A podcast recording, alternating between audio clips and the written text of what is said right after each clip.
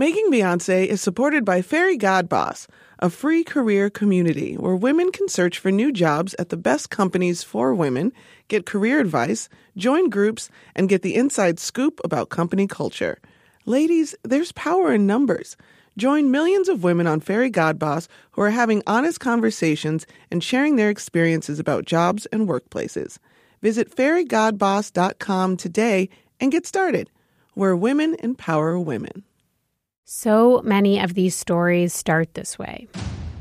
One woman speaks up, and then I was just bombarded. My Facebook account was flooded with messages. My Instagram was blowing up. I created an email for girls who knew anything, and that received a ton of emails. Motive, a new investigative podcast from WBEZ Chicago, follows a group of young women in their quest for justice abroad.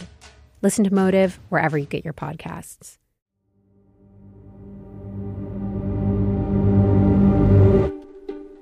He wanted to be president of the United States. He should run for president. The way he looked, the way he spoke, convinced me that he was going to run for president someday. I was like, you get ready to be president of the United States. Everybody's going to tell you that Obama said from the beginning he would be president. I think he always knew. He was always going to be president. He was always going to be president. I disagree completely. Do you know that this fool wants to be president? Chicago political operator Al Kindle worked on Obama's campaigns and always believed in his potential. But he wasn't quite prepared when a friend called in the early 2000s to say the young state senator was thinking about his political future. And he was thinking big. I said, oh shit. We started laughing on the phone. Obama, your mama, he wants to be what?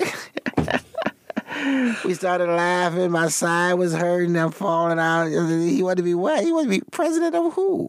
Liberia? What, what, what you talking about, man? so you, so at that point, you thought it was kind of an outlandish idea, or did you? Beyond outlandish. We laughed for like two hours on the phone. My side was hurting. I then called my cousin in Louisiana and then I called my best friend, and we talked on the phone, and we laughed two more hours. From WBEZ Chicago, I'm Jenn White, and this is a Making Obama Extra. I stand here knowing that my story is part of the larger American story. That In our final episode, you heard about the Democratic National Convention speech that put Barack Obama on the national stage. The hope of a skinny kid with a funny name who believes that America has a place for him too. In that moment, people immediately started talking Obama for president. People were running around, fighting and grabbing all the Barack Obama posters. All of a sudden, you saw all these young white girls running around. It was like the second coming. Oh, oh. Everybody all at once just said, This guy's going to be president. I want to keep proof that I was here for this. In making our six part series about the early political years of Barack Obama, we thought a lot about where to end the story. We decided that 2004 felt like the right place to stop because, well, we pretty much know what happens from there. But during our interviews, we couldn't help but ask people about the years following that famous speech and what they thought when just two and a half years later, a 45 year old African American first term U.S. Senator decides that he's running for president. So, in this Making Obama Extra, we're going to talk about that announcement. The decision. Barack Obama was elected to the U.S. Senate in November of 2004, and at 8 a.m. on his first day in office, he was asked, Are you going to run for president? I remember laughing at the question because presumably it would make sense for me to be sworn into my new office before I started thinking about the next one. Obama on NPR in 2006. Now, you know, with respect to 08, the only answer that I think is adequate is to say if I ever decide that I'm running for president, I will have an announcement and everybody's going to be invited and I'll tell people I'm running for president. I remember kind of our first conversation about it was in Hawaii one year. Not too long after Obama gave that keynote address at the Democratic National Convention, his close friend Marty Nesbitt joined the Obamas on a short vacation. We were out jogging or something, and, we stopped. And grabbed a cup of coffee and added all the calories back on that we had just burned off. And he said, uh, You know, what do you think the odds would be of me winning the president? And I said an answer probably that he didn't expect. I think I said, like, oh, you know, I think you have like a 0.7% chance of becoming president. That low. And he looked at me like, and then I said, but, you know, look, I think Hillary Clinton has like a 5% chance. So, you know, don't take that the wrong way. And I said, I probably have a 0.0000001 percent chance of becoming president. So I said, look, it might be a small probability, but it's infinitely higher than anybody else. And I said, if I had a 0.7% chance, uh, you know, I'd probably run. But by 2006, that 0.7% chance seemed to be getting bigger. The freshman U.S. Senator from Illinois started to gain a lot of attention. We talked about it around the time that he was working on Audacity of Hope. Close friend of the Obamas, Valerie Jarrett. The reaction that he received, not just in Chicago, but around the country to that book, made him believe that maybe the time was right. By late 2006, Barack Obama was hot. Obama mania was in full swing. When he published his second book, Audacity of Hope, in the fall, it quickly became a bestseller. You know, you are the, the equivalent of a rock star in yeah. politics. You know, the uh, we, we live in a celebrity culture, and so I'm always a little bit suspicious of, of the hype. And uh, Obama and, on the Today Show in 2006. I know you don't want to talk about 2008. I know you don't want to, but I have the today's New York Times, yeah. the op-ed, David Brooks, "Run Barack, Run." Barack Obama should run for president. He should run first for the good of his party. if your party says to you, "We need you," and there's already a drumbeat out there, will you respond? Well. Uh, you know, the way presidential campaigns work these days, uh, uh, you're never drafted. Obama was clearly dodging the question. But talk about a 2008 presidential run began to bubble up everywhere. And behind the scenes, he was thinking about it. Obama started to consider what a presidential campaign would look like and who he might want on his team. Marty and Valerie came to see me for lunch one day in 2006. Billionaire businesswoman and close friend of the Obamas, Penny Pritzker. And they said that Barack wanted me to become his finance chair for his run for the presidency, and you could have knocked me over with a feather. Pritzker was inclined to say no. She had two teenagers at home at the time, she was very busy with the family business, and she had no experience managing the finances for a national political campaign. And I called my husband Brian and I said, There's just no way I can do this. And he said to me, Come home. And I walked into the kitchen and he crossed the room and started knocking on the door. And I said, What are you doing? And he's knocking on the door. And he said, This is destiny knocking on the door of our country. And you have got to find a way to help our friend. And off began, you know, what was a revolutionary campaign fundraising. What was your reaction to his decision to run for the presidency? Well, that's a very interesting story. Newton Minow, Obama's friend from his early law firm days, has long been active in Democratic politics. He served in the Kennedy administration. I didn't think he could or should until one day my wife Jo and I were watching C SPAN, and Barack was giving a speech in Iowa. Now, if you want to run for president, your first stop is Iowa. That's because Iowa is always the first state to have its say in the primary season. We talked a lot about Iowa. Illinois politician Dan Hynes lost to Barack Obama in the 2004 U.S. Senate race. If there was any kind of lingering resentment that he beat me, that was gone because I, I just really believed in him. And I said, I, I think you can win Iowa. I really do. I think being from Illinois and having the troops that can go over there and support you, I think you can win Iowa. And he's just like, it's all about Iowa. It's, it's going to be all about Iowa. And at the time, if you were a Democrat wanting to run for president, there was one event in Iowa you needed to go to. We've had a lot of famous people here in the past. President Clinton's been here three times. For over 30 years, Democratic presidential hopefuls would speak at the Harkin Steak Fry, And in September 2006, Senator Tom Harkin invited Barack Obama to be the featured speaker at the event. I thought maybe we'd try something different this year. I thought, well, why not try the kid next door?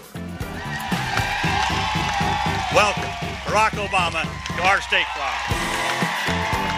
We happened to catch Barack live Thank you, Iowa. giving a talk. Not only are we going to have the entire slate of Democrats all across Iowa that we need to make sure that, that the House goes Democratic and the Senate goes Democratic, but more importantly, I think that we are going to restore the sense of hope and possibility that we have lost over the last six years. And when he finished, I turned to Jo and I said, This is Jack Kennedy all over again. He should run for president. I could see how the crowd reacted to him. And if we do that, I'm absolutely confident that we're going to capture the kind of America that we need. God bless you, Iowa. I love you. God bless you, Tom Harkin. Thank you. After the Harkin steak fry, rumors about a possible Obama presidential run spread like wildfire. Uh, end up stretching out their announcement over the course of the year. But- but- and they have four different announcements. and I'm sorry to interrupt you, but you could end all this today if you're talking about the speculation. You could say enough of this. You know, I'm going to run or I'm not going to run or let's not talk about this right now. well, uh, let's not talk about this right now. Senator Barack Obama on NPR in October 2006. I'm focused on 06, and uh, if I if I decide to run for president, then uh, I'll make an announcement, and everybody will be invited, and that will end the speculation at that point. The speculation continues, though. As I travel around Washington, I keep seeing these blue and white stickers that seem to be placed at eye level so you catch them when you're driving around the city in your car, and they say, He's ready, why wait? Obama 08. I haven't seen those yet. I've seen a lot of them. Obama wouldn't make it official. But then some major celebrities started calling on him to run. There was Oprah Winfrey, who had never endorsed a presidential candidate before. Other big names like George Clooney, Halle Berry, and Will Smith followed. Then Obama appeared on the covers of Time and Newsweek. I believe I was the first elected official in the country to call on Barack Obama to run for president and endorse him. Dan Hynes. And I actually called him on the phone before I did it to give him a heads up, and we had a few laughs about it. He's like, Well, you really should be calling Michelle because she's going to have your head. Despite all the media appearances, the endorsements, and the hype, Obama had a major concern his family. In December of 06, Barack came to my office, and Barack said, um, We're leaving for Hawaii in a day or two to make a final decision whether I'm going to run for president. Newton Minow. He said, One thing that's bothering me the most and bothering Michelle is that I want to be a good father. I never had a father of my own. I want to be a good father. That's the most important thing for me. What do you think? So I remember I said, I think a parent's greatest influence on a child is not when they're very small. Your kids are very small. It's when they're teenagers. If you're ever going to run, it's better you run when the kids are small. And if you got elected, which I doubt, I said, you'll be living above the store. You'll be with your kids all day long. So he's writing all this down. And I said, Why are you writing this down? He said, I'm going to tell this to Michelle. Keep in mind, she's got two young children, and she wants a husband and she wants a father present. Valerie Jarrett. And I think she knew that this was going to really be tough. And she pushed for the nuts and bolts of not just what the campaign expect of him, but what it would expect of them. Has it put strains on the marriage from time to time? Oh, no. Absolutely, it has. In early 2007, the Obamas appeared on 60 Minutes. Part of the segment featured the family making dinner at their home in Chicago. Sasha and Malia were five and eight years old. Does your dad do this every weekend? No, he used to. What else does he make besides tuna fish? Chili, and that's it. What about my what about my delicious cheese toast? That you don't think that qualifies as uh, as cooking, huh? No, not exactly. Listen, I actually used to. And she was very committed to ensuring that the children's lives were not disrupted by this. But you were, you were saying the other day that uh, you have your husband, Mm-hmm. and then there's this character Barack Obama. Barack Obama. That's how the kids see it. Yeah, Yeah. there's Barack Obama. Yeah, and and Yeah. he's he's a He's an interesting interesting, guy. right? fascinating. Yeah, Fascinating. you might vote for him, I would vote for him. but he has nothing to do. I want him to run for office. Yeah, he has nothing to do with the the What goes on here? the guy who uh, doesn't uh, Put up his doesn't socks. put up his socks. Yeah, right? no, two different people. And he spent a lot of time really thinking through not just was he ready to be president, but were both he and his family ready for what you had to go through in order to become president. Ultimately, he decided the time was right. And finally, Barack Obama makes an announcement. Champions of the North, the Bears. Their quarterback on the hot seat. On a Monday night in December of 2006, 8.5 million viewers tuned into ESPN to watch the Chicago Bears play the St. Louis Rams. Okay, folks, we're live in three. The camera zoomed in on Obama behind his desk in Washington. Good evening. I'm Senator Barack Obama. I'm here tonight to answer some questions about a very important contest that's been weighing on the minds of the American people. This is a contest about the future, a contest between two very different philosophies, a contest that will ultimately be decided in America's heartland. So tonight, I'd like to put all the doubts to rest. I would like to announce to my hometown of Chicago and all of America that I am ready for the Bears to go all the way, baby. Dun dun dun dun. Okay, so that was just a spoof that the Obama team organized with ESPN. But fast forward a few months. It's early 2007. Obama has finally made his decision to run for the presidency. He's chosen a day and a place for the announcement. He's written a big speech, and he's going to deliver it at the old state capitol in Springfield, Illinois. It's the place where he'd started his political career as a state senator just 10 years earlier. Thousands of people are expected to make the three hour drive from Chicago to Springfield for the event. But there's one problem. And he called me up and said that something has come up. Reverend Alvin Love is one of Obama's closest friends and advisors. They go way back to Obama's community organizing days. Just a few weeks before the big day, Obama's team gets wind of a story that Rolling Stone is about to publish.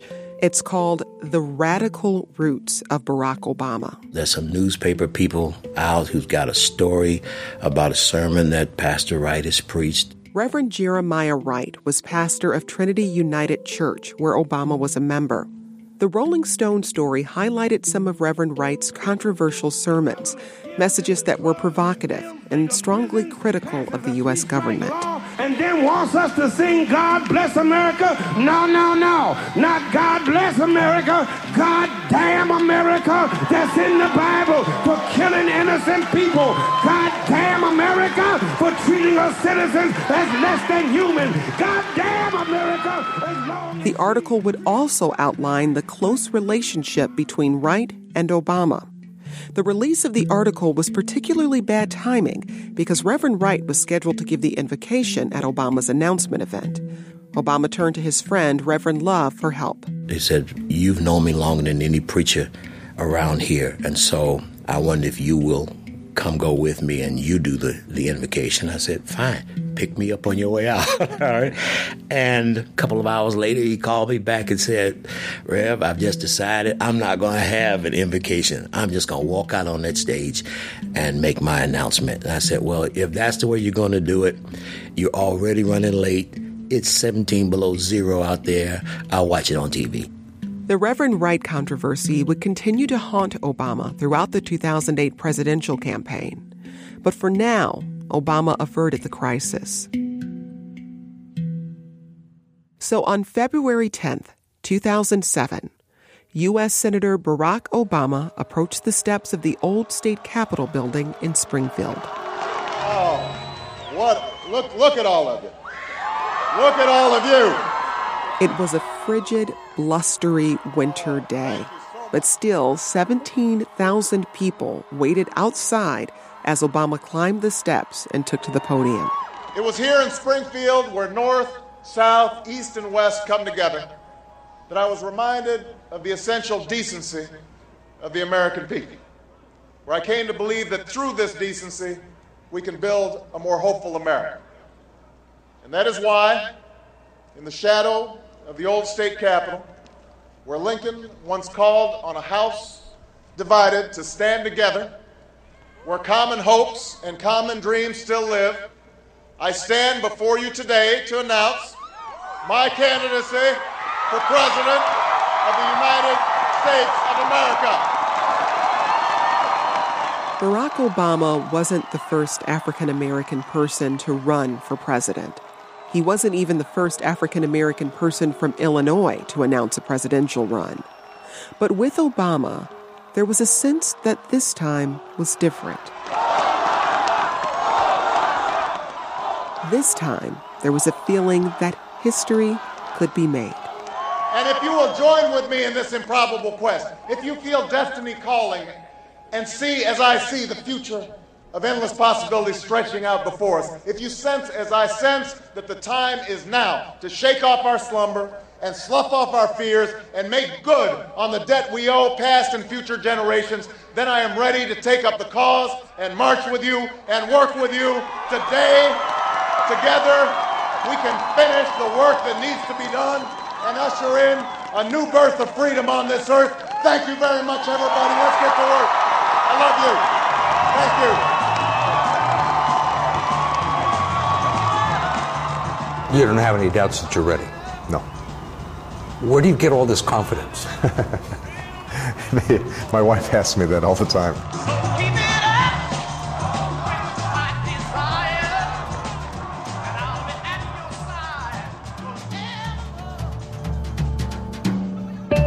Making Obama is a production of WBEZ Chicago. I'm Jenn White. The producer of this bonus episode is Candice Mattel Khan. Huge thanks to the mastermind behind the entire Making Obama series, producer Colin McNulty. The executive producer is Brendan Banaszak. Shout out to Joe DeSo, James Edwards, Stefania Gomez, and everyone who had a hand in this series. Our digital editor is Tricia Bobeda. And thanks to everyone who's chipped in to support WBEZ and our future podcasts. You can join them by going to wbez.org slash making.